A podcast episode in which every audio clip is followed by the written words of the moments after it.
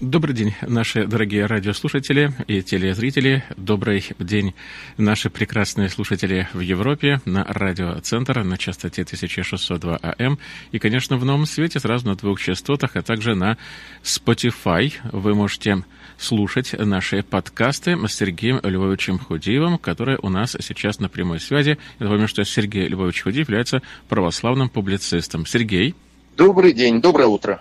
Добрый день, доброе утро или добрый вечер, в зависимости от того, в которое время суток вы нас слушаете. Мы очень рады тебя слышать, э, как настроение, и э, я надеюсь, что все-таки, несмотря на все вот эти события, мы сможем найти сегодня э, в себе силы, чтобы ответить на вопросы наших слушателей, причем на вопросы, которые приходят прямо сейчас в режиме реального времени. Сергей, давайте мы напомним еще раз адрес электронной почты для наших слушателей ask Сергей собачка лист.ру ask Сергей собачка лист.ру да, Сергей. Сергей, последняя буква Y. Y.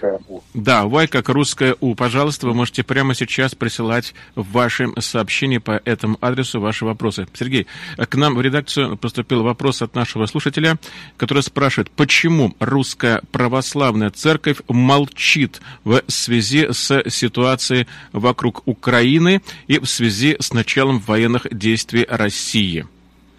Ну, э, нельзя сказать, что молчит. Э, патриарх э, выступил с таким довольно обтекаемым заявлением, призывая все, значит, воюющие стороны сделать все для сохранения жизни гражданских лиц, выразил свою скорбь. Ну вот, но при этом не высказал, конечно, однозначного осуждения действий Владимира Путина, и это, конечно, вызвало раздражение у людей. Вот. А, но я думаю, что тут важно понимать а, а, ситуацию того, что люди очень по-разному видят происходящее. И я не собираюсь сейчас, вот я не буду этого делать. Я не буду сейчас выступать на чьей-то стороне, кого-то поддерживать, говорить, что там кто-то из этих людей прав. А, но а, люди, которые... Есть люди, которые а, возмущены, и это абсолютно понятно, вторжением России в Украину. И я их полностью понимаю. Я полностью понимаю то, что они переживают, особенно люди, которые находятся в самой Украине, потому что, конечно, а, находиться в ситуации этого страшного стресса, когда а, над головой пролетают крылатые ракеты, ну и понятно, что они направлены не, не в гражданские объекты, но их иногда еще по дороге сбивают, они могут упасть на город. И э, когда люди ищут где спрятаться, и изводятся тревогой за своих близких и переживают страшное стресс. Я это понимаю, я отношусь к этому с а, уважением и с пониманием к людям, которые имеют совершенно определенный взгляд на происходящее, что они подверглись нападению, они подверглись агрессии. И не, не буду с этим спорить. Я просто скажу, что есть люди, которые смотрят на это в другом контексте. В 2014 году, когда в Донецке и Луганске люди отложились от Украины, и это можно было кончить, договорившись о предоставлении им автономии.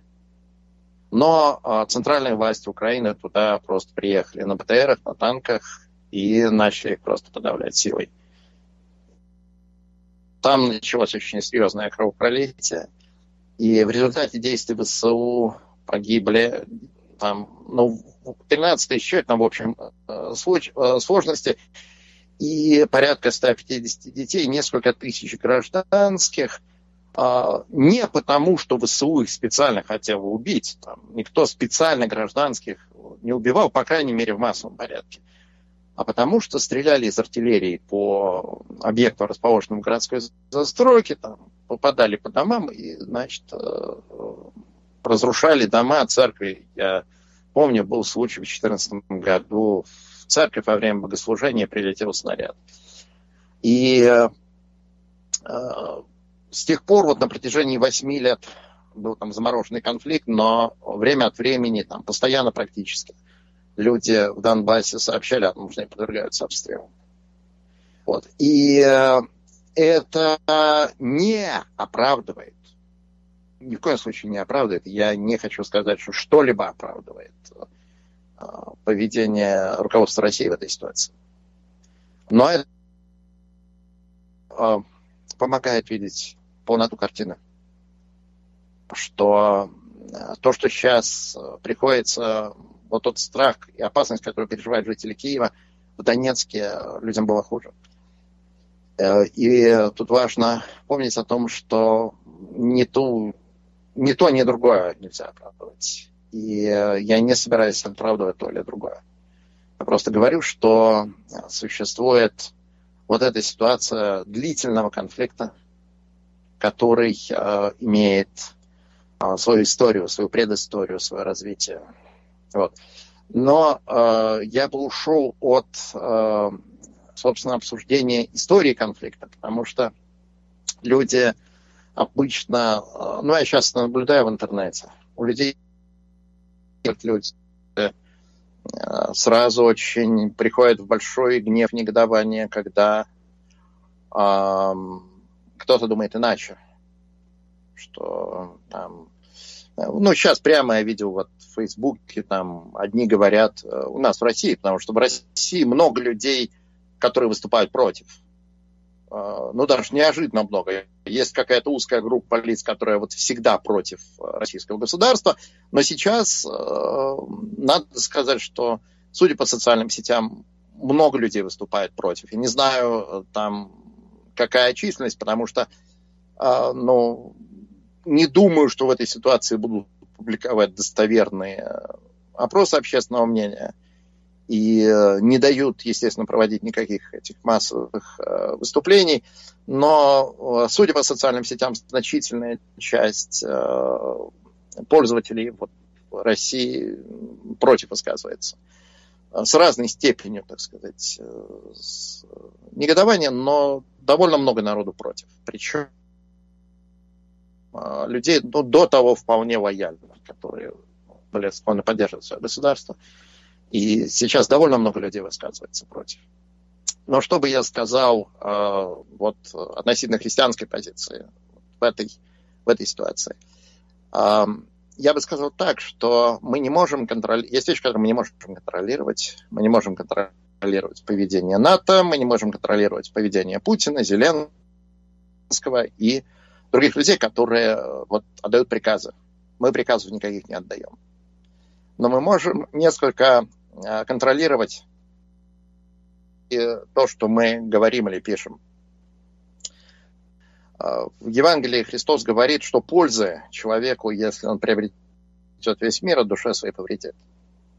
Что есть более важные вещи, это не повредит своей душе. И э, любой напряженный конфликт – это опасность повредить душе, потому что атмосфера насыщена ненавистью, атмосфера насыщена страхом и, ну, всякими абсолютно ужасными вещами, когда, ну, злорадством, например, когда, знаете, у Сафрония Сахарова я читал э, отрывок, где к нему человек приходит на исповедь, и он ему какие-то грехи исповедует, и ему исповедник говорит, да, но вы еще не исповедовались, потому что вы убийца. И ему говорит этот э, прихожанин, да что вы говорите такое, я не убивал никого, это неправда. И он говорит, ну вот вы когда слышали сообщение о военных действиях, вы желали смерти неприятеля? Ну, что они же гады, там, неприятели, пусть всех поубивают.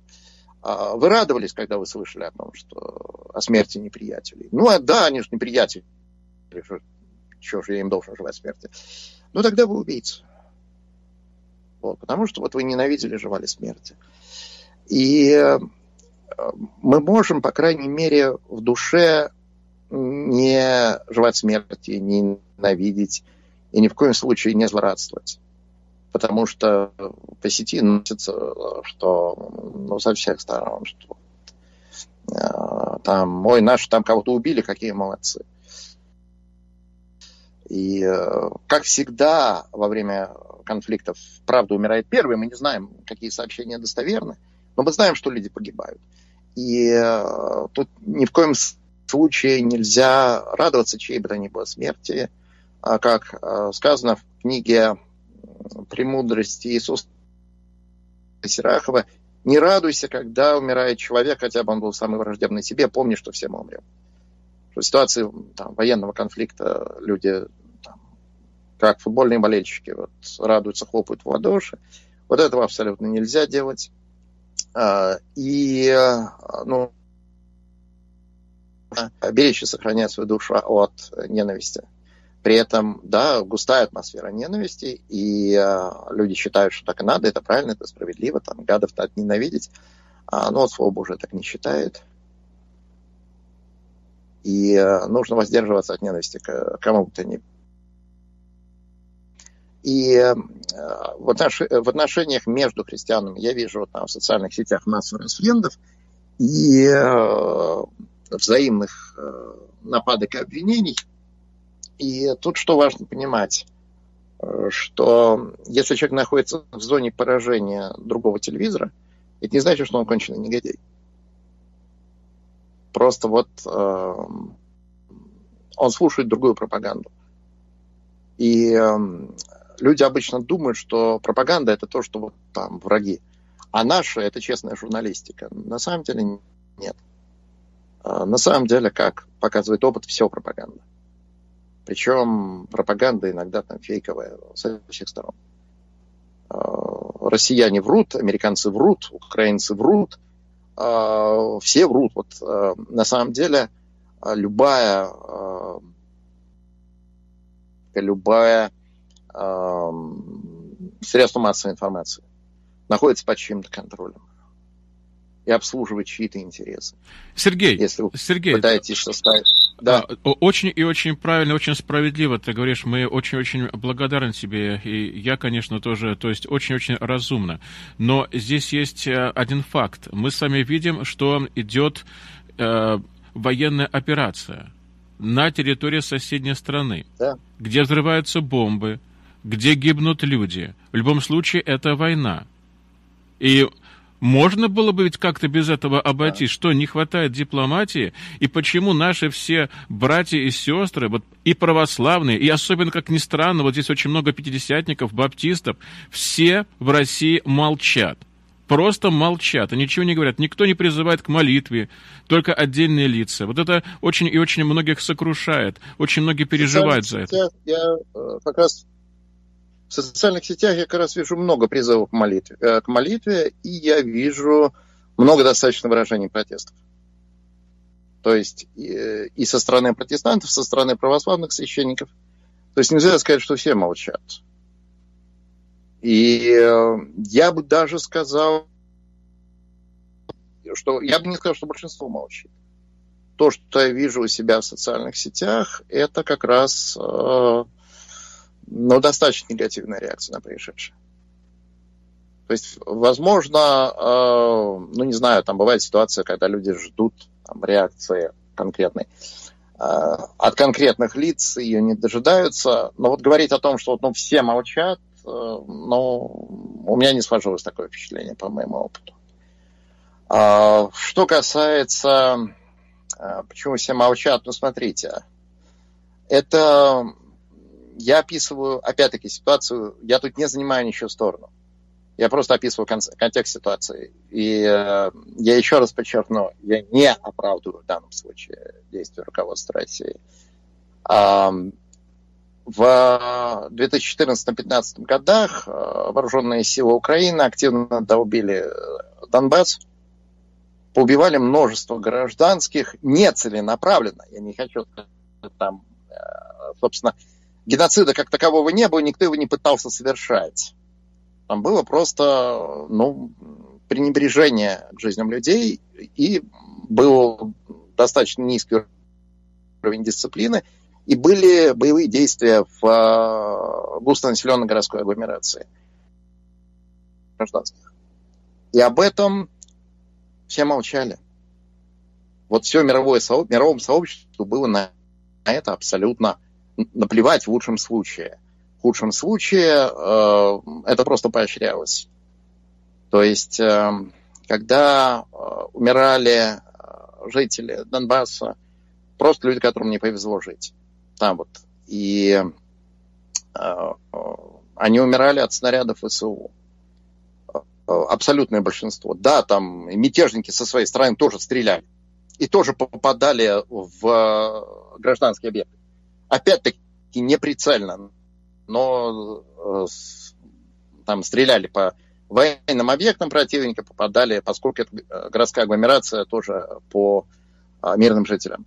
Но я тогда ждал действительно от мирового сообщества, которое есть носитель высокого гуманизма, что они э, просто скажут, что, знаете, вот крови очень много, давайте э, вы отводите артиллерию и как-то договариваетесь автономии для этих областей.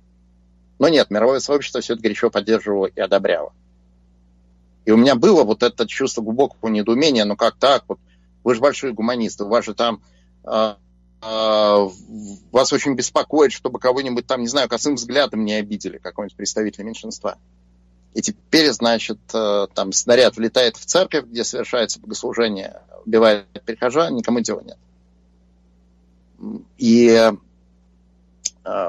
потом я понял, что, ну, ну вот так люди себя ведут, потому что э, чужое страдание, оно как-то вот чужое. И э, тут что важно э, понять, что ну, я не должен, ну, что мне, я-то никак не пострадал во всем этом процессе. Но вот э, я бы просил людей, которые пострадали там в Донбассе, чтобы они как-то э, с прощением, терпением и пониманием отнеслись к людям, которые были не против. Вот э, я помню, вот там был известный персонаж э, Турчинов, который начал, собственно, боевые действия.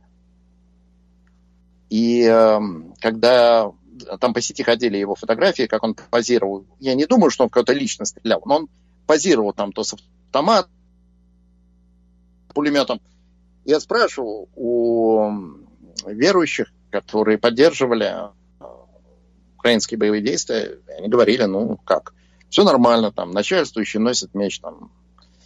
И э, помню, когда я пытался обращать внимание на то, что происходит э, с Донбассе, и говорили, ну вот это, ну, бывают сопутствующие потери, а так вообще наше дело правое. И эта ситуация, она не, я еще раз подчеркну, что я ни в коем случае не считаю, что это в малейшей степени оправдывает нынешние действия России. Нет, это не оправдывает. Но это помогает увидеть ситуацию несколько шире, чем с чисто, чисто своей позиции.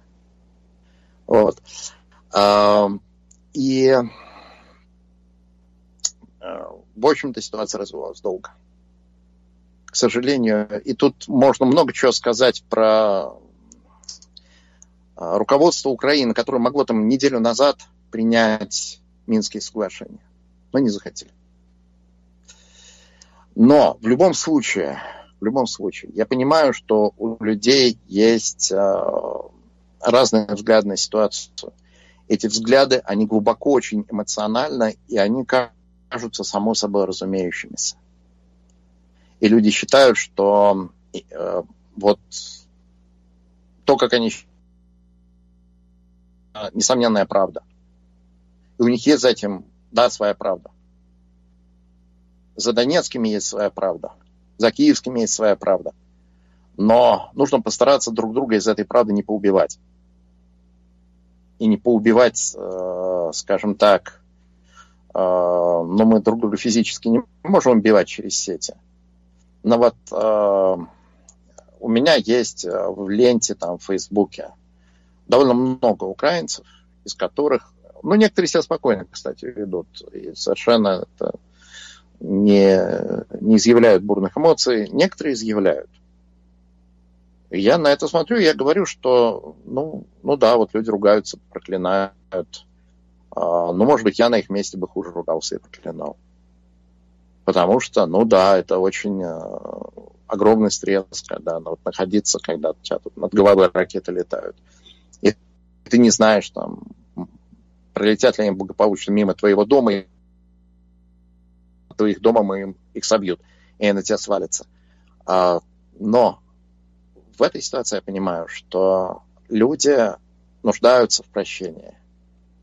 Люди нуждаются в понимании, и я нуждаюсь в прощении.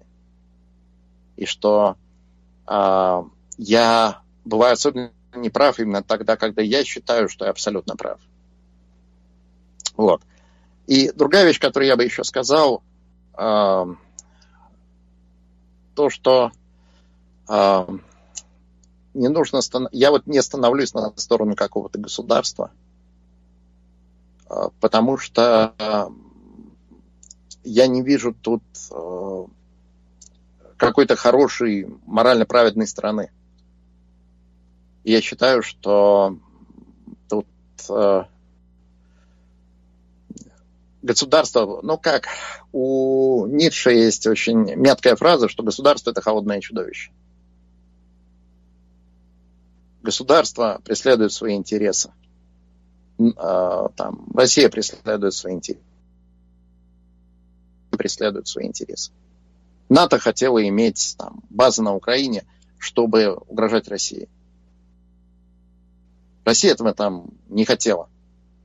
Это там понятное столкновение государственных интересов. И это не значит, что кто-то хороший Государства, они вообще не бывают хорошими и плохими. Государство – это холодное чудовище. А, поведение там, руководства Украины, которое вот там сейчас объявляют, чтобы, что гражданским раздают оружие там, для защиты от э, наступающей российской армии, а, как можно сдавать необученным гражданским оружие, чтобы они э, дрались с э, наступающей на бронетехнике профессиональной армией, вот, но это не ответственное отношение к людям. И я, я вот не считаю, что это хорошо и правильно. Я тут не вижу кого-то хорошего. Я не вижу тут, э, как сказать, нам сказано, что прилепляться к Богу, потому что только Бог тут благо и праведный. А всякий человек ужив. И а, опять-таки я не буду а, там перечислять мои претензии ко всем участникам процесса. Но вот э, эта ситуация, когда э, простым обычным людям, которые живут в своих домах, им вот им там в Донецке прилетало, им сейчас в Киеве прилетает, э, но прилет, прилетает из-за того, что вот эти холодные чудовища государства, которые там выясняют отношения между собой. И мы не можем что-то с ними сделать, но мы можем сделать некоторые вещи с собой. А, ну, прежде всего, мы можем позаботиться о своей душе, что я не буду никого в этой ситуации ненавидеть и проклинать. Я не буду злорадствовать над э, чьими бедами. Я не буду гордиться и превозноситься. И, потому что это, знаете, вот э, я слышу там в России официальные СМИ, это чудовищно. Я слышу там вот этот весь гром победы раздавайся, это, это у меня вызывает отвращение но э, я не буду не, ненавидеть ни, ни за тех, ни за этих. Потому что вот э, гораздо важнее о душе своей не повредить. И другие люди, которые э, с вами не согласны, и, и вот вас это может возмущать. И у вас могут быть на это основания. Но э, нам сказано терпеть и прощать друг друга – и это очень трудно. И это то, на чем все проваливаются. Потому что э, человек абсолютно глубоко и очень эмоционально убежден, что он прав, ему не в чем, э, не в чем, он не должен прислушиваться к позиции другого. Но вот э, э, я вот читаю в сетях, и это все очень грустно, я читаю, как э, там э, у нас вот внутри России есть там бурные ругательства, бурные препирательства на эту тему. И еще раз замечу, что вот в социальных сетях я смотрю достаточно много россиян против.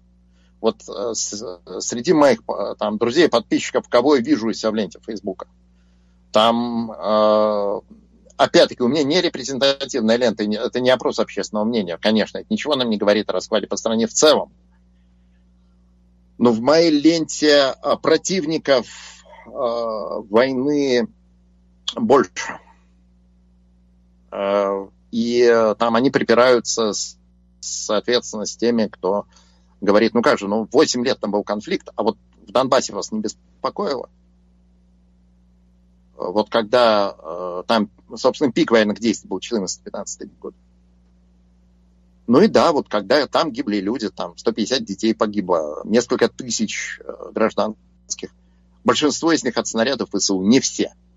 Не все там бывали ситуации, но ВСУ положило больше гражданских просто потому, что ВСУ вело наступление. Там не пытались там не было политики убивать гражданских. Но когда ведут боевые действия в э, городской застройке туда, и там были эти э, добробаты, которые э, были там просто были бандиты-уголовники, которые шли резать людей ради удовольствия резать. К сожалению, это правда, но вот там этот, как она называлась, бригада Торнадо, их даже вот украинские власти в итоге осудили. И сейчас они там в тюрьме сидят за свои военные преступления. И когда все это свалилось там на донецких, э, я знал, что я читал, что многие люди, в том числе многие христиане, они как-то вот этим не беспокоились и считали, что так и надо. Сергей, я очень прошу прощения, у нас не так остается, да, да. не так остается да, много да. времени. Может быть, стоит сейчас открыть почтовый ящик и почитать вопросы наших слушателей. Может быть, там что-то пришло как раз по этой теме, потому что я боюсь, что мы не сможем рассмотреть все, все вопросы сегодня. Может быть, уже приходят какие-то вопросы? Хорошо. Посмотреть, пожалуйста. Хорошо. Значит, э, э, так. Как вы относитесь к тому, что представитель Украинской православной церкви Ануфрий осудил Путина – с пониманием отношусь. Вот э, э, я как раз э, понимаю, что как позиция его паства, она значительно более консолидированная в этом вопросе. Вообще, как сказать, всегда же нужно искать понимание, почему другой человек себя так ведет, что я давно уже себе придумал, или я прочитал у кого-то, я не помню. Но, в общем, есть такое мысленное упражнение. Вот представь себе, что тебя за деньги наняли быть адвокатом. Вот есть какой человек, которого ты не любишь, там, тебе не нравится, что-то не то говоришь, что ты бы хотел от него услышать. И представь себе, что этого человека судят, а тебя наняли адвокатом, и ты должен вытащить, там, представить э, все суду, все, что говорит в пользу подсудимого. Я вот, э, когда смотрю на, там, в интернете на каких-то деятелей, которые меня там раздражают, я считаю, что они большие гады. Э, и это, нет, митрополит Ануфрий как раз человек замечательной святой жизни, и это ни в коем случае не про него уже, я уже с него как-то съехал. Но вот э, какие-то люди, которые там меня вызывают неприязнь, себе пытаюсь представить, э, что бы я делал, если бы я был адвокатом этого человека. Я, пытался, я пытался бы найти э, что-то, э, там, понять, почему он так поступал, найти какие-то позитивные что-то смягчающее или что-то, что выставляет его в не настолько ужасном свете. Но если возвращаться к митрополиту Ануфрию, то я как раз совершенно пониманием отношусь к тому, что он сказал, и я не, не думаю, что в этой ситуации от него следовало бы ожидать чего-то другого. Точно так, же я понимаю, что патриарх э, Кирилл находится в той ситуации, в которой он находится. И что у него значительная часть паствы думает иначе, что вот мы 8 лет пренебрегали нашими братьями в Донбассе, над которыми всячески издевались. А теперь мы пришли к ним на помощь, это хорошо. И я понимаю, что это э, позиция, которая у многих вызовет неприятие. Сергей, может быть, еще один коротенький вопрос, буквально одна-две минуты, и мы да, должны да. заканчивать. Может быть, еще один коротенький вопрос. Может, кто-то еще прислал вопрос Хорошо. по, по нашей теме? Так, э, хорошо. Стоит ли поддерживать отношения с э, родственниками, из-за которых, с которыми мы разругались? Так, родственники. Очень, а, очень актуальный, очень актуальный вопрос, очень актуальный вопрос. Как раз, знаете, это происходит и вне, Стоит вне политики. Ни в коем случае не, ни в коем случае не говорите с ними о политике, отношения э, поддерживайте, хотя бы поздравляйте. В данной ситуации, конечно, не поздравляйте с праздниками, а просто э, ну, выразите свое понимание э, и то, что э, глубоко удручены тем, что вот происходит. И то, что вот э, вы понимаете их тревогу, их боль и э, их страдания в этой ситуации. То есть э, люди дороже, и старайтесь всегда поддерживать отношения с людьми, которые вам близки. Спасибо, Сергей, спасибо. У нас время уже кончилось. Да, к сожалению. Сергей, спасибо большое. Было, было очень-очень интересно, и я думаю, что также наши и неверующие слушатели могли получить для себя очень-очень важную, полезную информацию. Хорошо, спасибо. Спасибо. До свидания. До свидания и до скорых встреч в эфире.